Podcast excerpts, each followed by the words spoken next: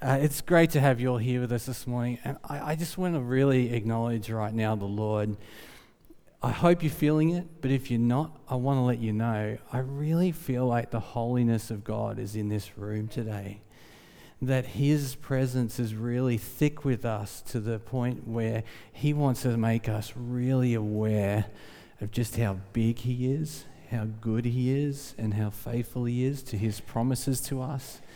And I really can just uh, throughout worship, through the themes, through what's going on, through what I'm going to speak about today, I really feel like the holiness of God is amongst us right now. So I just want to, let's just quickly pray. I, I, want us to really stay open to that and all that God wants to do as a result of that this morning. Father, we come before you as your people, people seeking you to know you more and more. And we just acknowledge before you your presence in our midst right now and we acknowledge your holiness and your greatness. It is a wonderful, wonderful thing to be called the people of the King.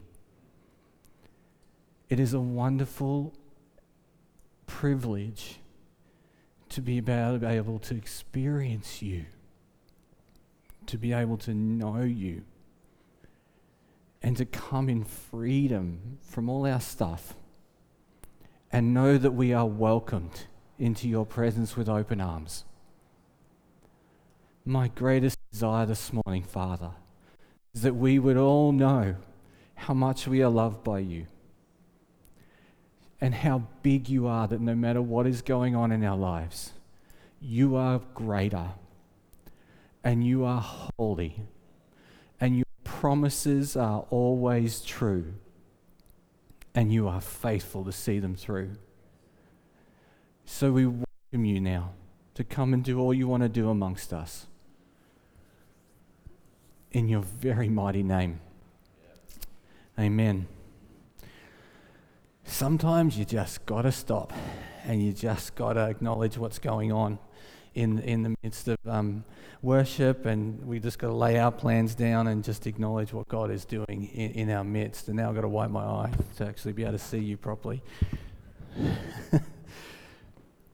Sorry about that. Um, look, last week, uh, if you weren't here, I'm going to encourage you to go online as I always do. Uh, Dave Hockey brought a great word last week from Isaiah 61 and from Luke 4. And I'm just going to quickly read the short version from Luke 4 that Jesus spoke, and it, it probably will be very uh, common to many of you, where he says, The Spirit of the Lord is on me because he has anointed me to proclaim good news to the poor. He has sent me to proclaim freedom for the prisoners and recovery of sight for the blind, to set the oppressed free, and to proclaim the year of the Lord's favor. What an amazing passage in light of what we've just um, sung throughout worship. Um, it was a really, really great word from, from Dave, and um, he just had a great way of making the scripture come alive and really applying it through practical examples in, in his life, but also in our, our own lives. If you were here, I hope you were really blessed by that and I encourage you again to go and have a listen.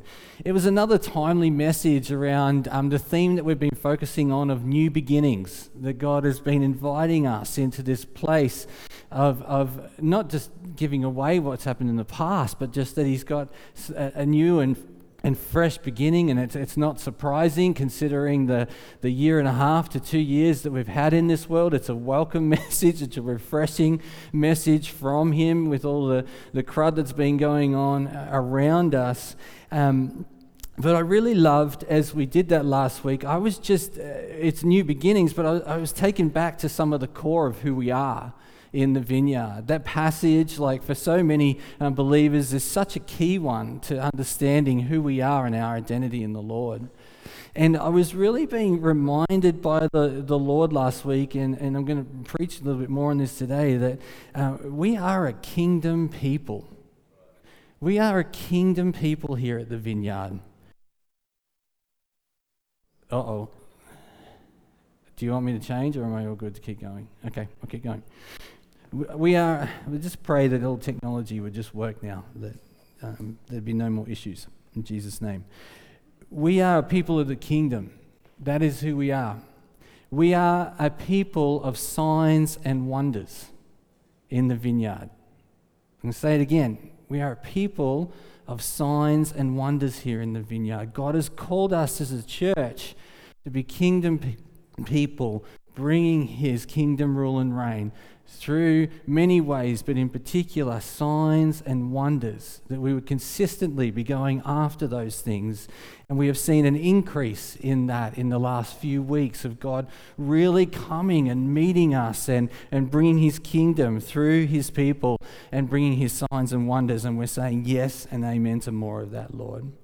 And we are in the vineyard a people of his presence, we are a people of intimacy.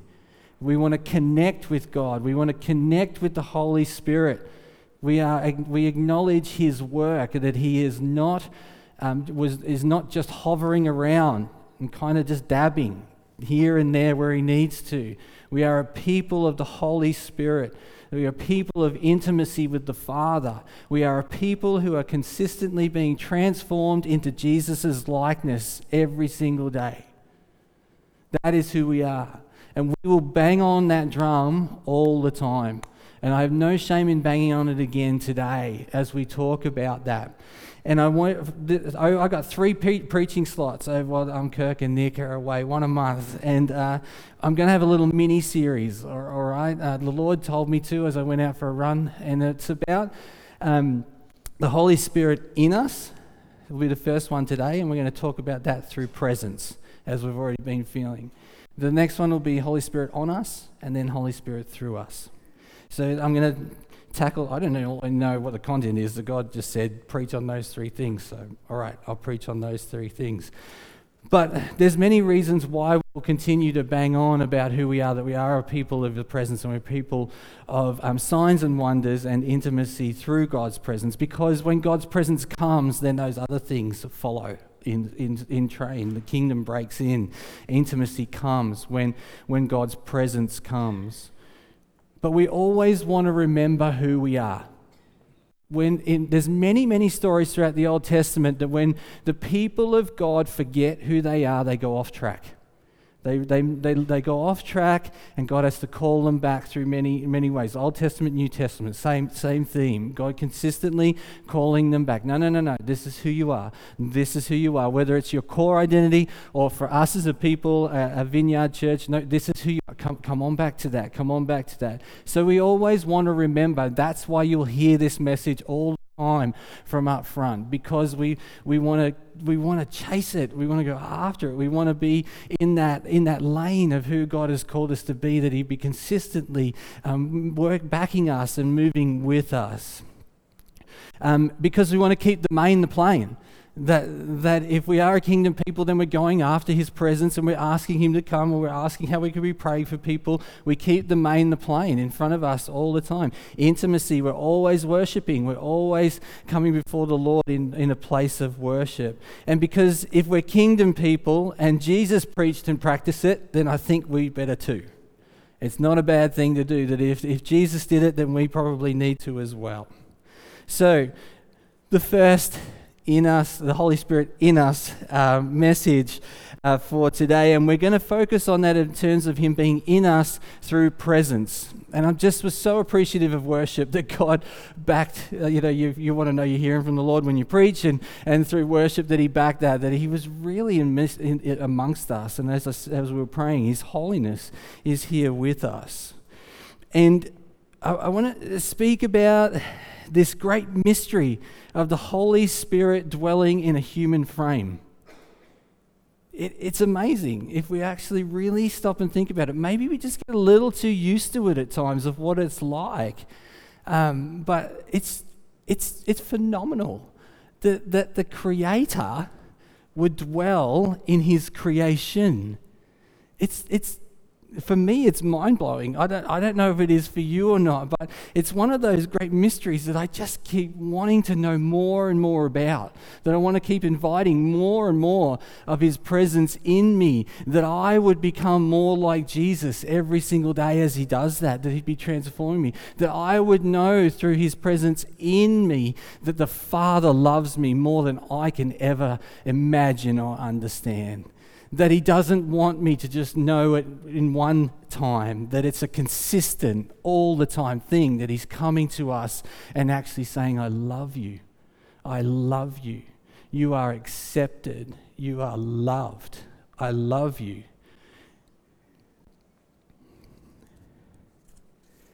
The story of God has always been about connection to His creation.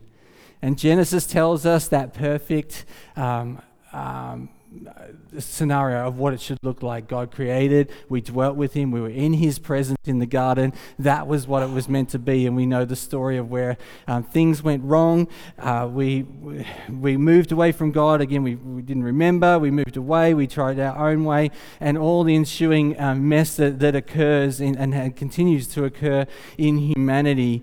And the Old, Old Testament gives us these wonderful um, pictures of, of God's presence breaking in. There's lots of stories of God continuing to break in, that He come and dwell again with His people and His creation. But there's three bigger ones that I really want to just focus on uh, today, and, and there's a reason for it. One, theology is good.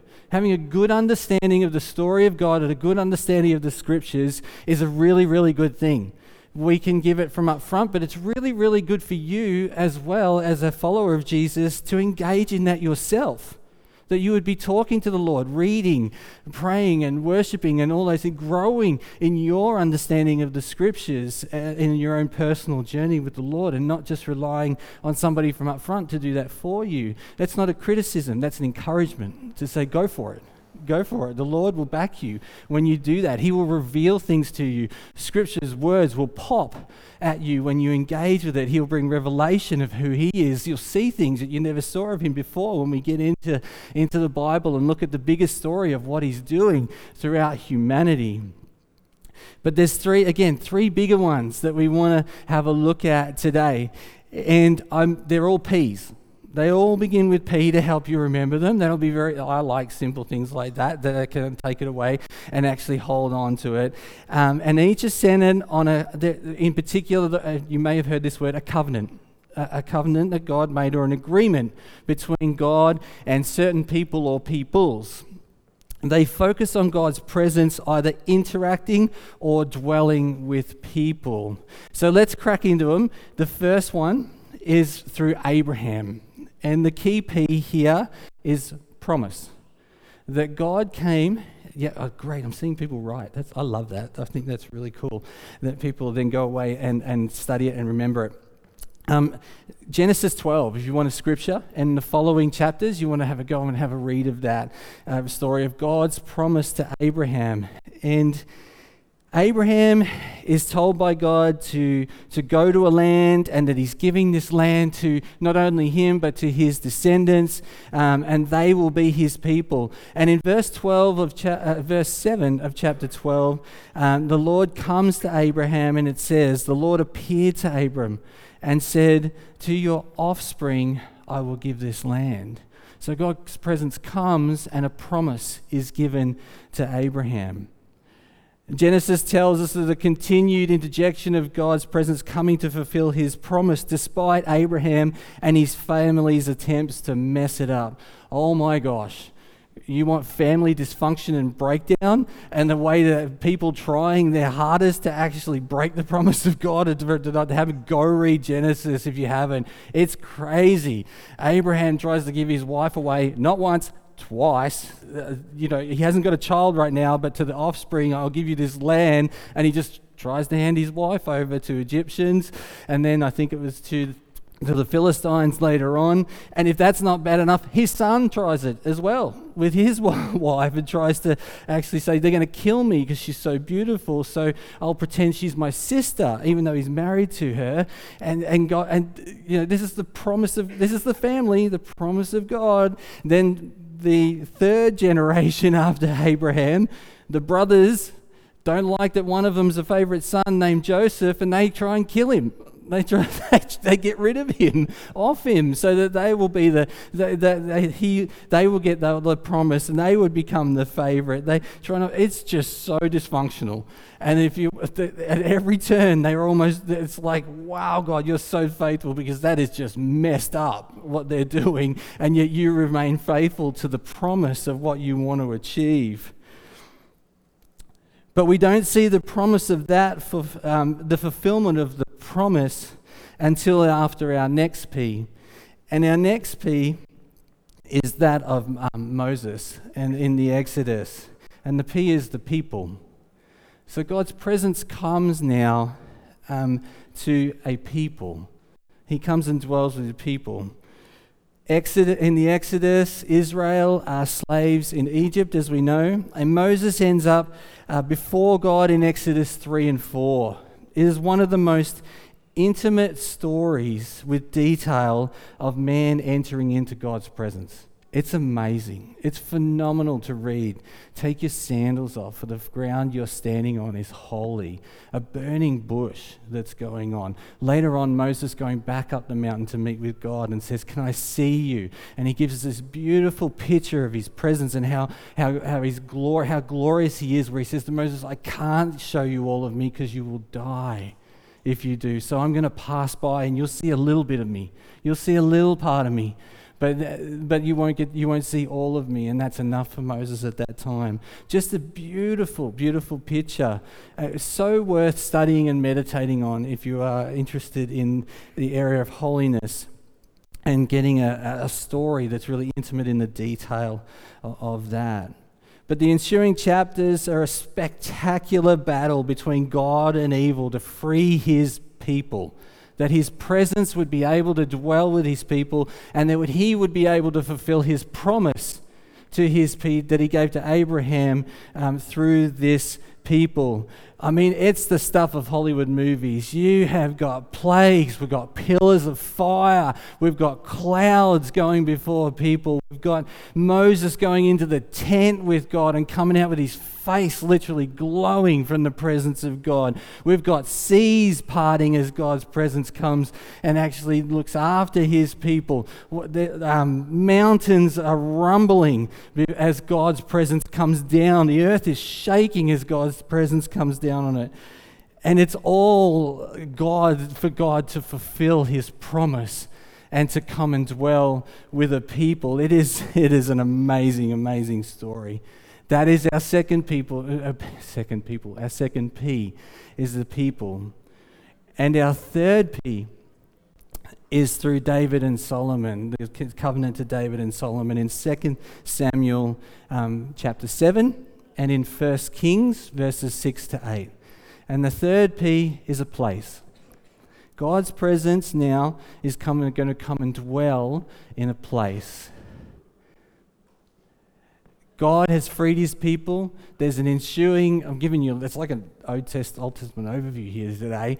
Um, God has now freed his people. There's been battle after battle to, for, to, for the promised land to be given to Israel, for them to come into that land. Battle after battle after battle. Many, many books, chapters going on. God giving his law of how people can operate, and all this stuff is going on. And finally, through David and Solomon, the promise and the people will now have a place for God's presence to come and dwell because they've got it. They've made it. The Davidic kingdom is seen as the perfect, the golden era to the Jews. And David cries out to God and says, Let me build you a dwelling place that you could would be with us. And God says, Thanks very much. Your hands are a little bloodied, and probably not through you, not a good idea. As a result, I'm going to do it through your son. I will do it through your son, and he will build me a place. And Kings, uh, 1 Kings 6 to 8 tells us of how that was done by Solomon, gives really great detail into the, um, the temple and what that looked like. Again, worth a read, a really good read it would have been spectacular in terms of modern architecture for that era. That place was phenomenal. It was lined with gold, special fabrics, jewels. You would have entered that joint and just gone, Oh my goodness. Think of modern structures where you just walk in and it's like, wow, wow. But the thing about this place was, this was also about meeting with God. So not only did the surroundings bring a sense of awe and wonder, but then it also reminded you of your brokenness. And so in that place was also a place of sacrifice to God. And so there would have been great smells as well incense burning because it was needed, because it was a place of sacrifice of animals. It would have been stinky, smelly, and dirty. So there would been great smells also going on, a reminder to the people of how great God was, but in great, God's great mercy as well, that He would make a way for them to come and to be in His presence. That He was fulfilling His promise to Abraham and that he has a people that he's now dwelling with, and they would be a gift to the nations. And so we see Solomon do that. What it does remind you of those three P's is then when we come to Isaiah 61, because exiles happen, Israel didn't follow their way, the, the way of the Lord. They get outed, as David told us about last, last week. They're gone. So the, it, I hope what I've just told you gives a great sense of why some of the, the cries of the prophets or what Jesus said becomes so important to what's actually going on because the, the people are centered. Those three covenants are everything to them. That God would one day again fulfill his promise that his people would have that place and his presence would come and dwell with them once again. They're crying for it for 400 years that that would actually occur. That thing that you and I feel so easily, like we did in worship right now, of God's presence coming. 400 years they cried out for it to come again. 400. Oh my gosh. Be a prophet in that time no proof of whether or not you were or not because 400 years you went around for that whole time to see those promises come. So that Isaiah passage becomes so integral that, that God is saying, I'm, I will come. The, my, my, the Spirit of the Sovereign, I will come back. My people will be called oaks of righteousness. Those who mourn will do all the things that we just read in, in, um, from, from Luke chapter 4. I'm, I'm going to come and do those things. And so there's one more P, and that is the person of Jesus. That God's presence would come and dwell through the person of Jesus. So when Jesus got up and read that scripture, you can see why it was such a bold claim that it's now fulfilled in your presence. That he was saying that God, I, I've come, God's presence has come, that the promise is now fulfilled. It was such a, such a big deal. It would have blown the minds of those who were listening to him at that time. They would have been like, "What? How? What, what do you what, what do you mean it's fulfilled in our hearing today? How can that be? Look at all that history and all the things that God had to do. And now the Romans, look at them, they're all over us. What, what, what do you mean when it's fulfilled? If we look around, we're like, it's anything but fulfilled. Anything. Anything but fulfilled. How can this be, Jesus? What, what do you mean? And it's not surprising that they nearly tried to throw him off the cliff by the end, end of him speaking. I'm not saying it was right. I'm just saying it's not surprising. Like the, the audacity of this guy that they know to say that this scripture has been for this key scripture that we hold on to is fulfilled now. They would have been deeply offended, many of them by this claim of Jesus. But it was true. There are two aspects to the person element of God's presence with us. And the first is the person of Jesus. All of before, all of those things we just talked about before, are now focused in and through the person of Jesus. He is the promise now of God and his presence coming. He is the presence of God on earth. He is the beginning of the new people. And He is the place where God's presence will come through. All who come to the Father comes, all, have to come through me, is what He said. And that's where passages, if you want to write it down for the fourth P with person, John 15 to 7, there is many. I'm not claiming that this is the only ones, but these are some of my favorites. John 15 to 7, chapters 15 to 17, and then Acts 2. Passages like John 14 to even 14, you can include in that as well, become integral to understanding that. I am in the Father, and the Father is in me. Father, may they be one as we are one. The promise of presence in and through Jesus has come to the earth and has come to all people. I am the vine, you are the branches. Abide in me, Jesus says. My presence is with you. There is another key passage in the other three Gospels that, that tell us and confirm even more about the other three P's and how they're now fulfilled in Jesus. And they are from Mark 15, um, verse 38, Luke 23, verse 45, and Matthew 27, verse 51. All three of the other Gospels felt it important to mention this point about Jesus' death. They say when he died, at the moment he died, the curtain of the temple was torn in two. Now, to many, that would just be a statement, but if you're a good Jewish person, you'll understand. And as we just talked about, the temple, as you entered through, there were all these different places you moved through in the temple, but in the middle was this very key place, very small, called the Holy of Holies.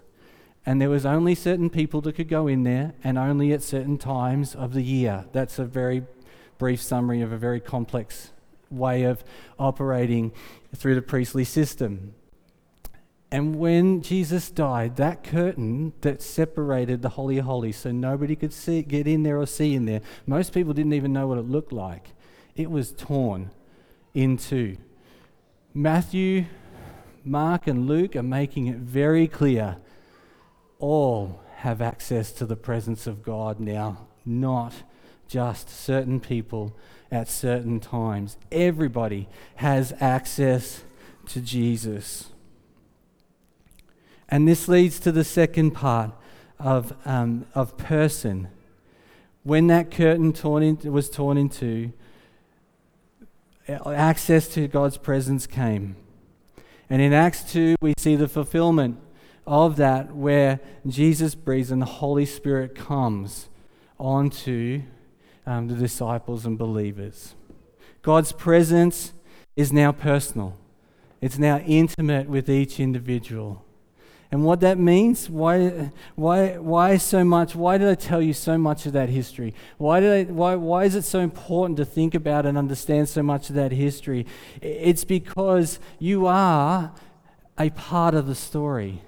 You are now, through Jesus, part of the promise you, you are now, through Jesus, his people. You are his people. You are, and it's not to say that you are the only place that he dwells, in his presence dwells. It's not, not just in us, but it's, it is around us as well in this building. But you are now the place of his dwelling as well, the place of his presence. And this is no small thing. This is what I think the Lord wanted us to know and remember this morning.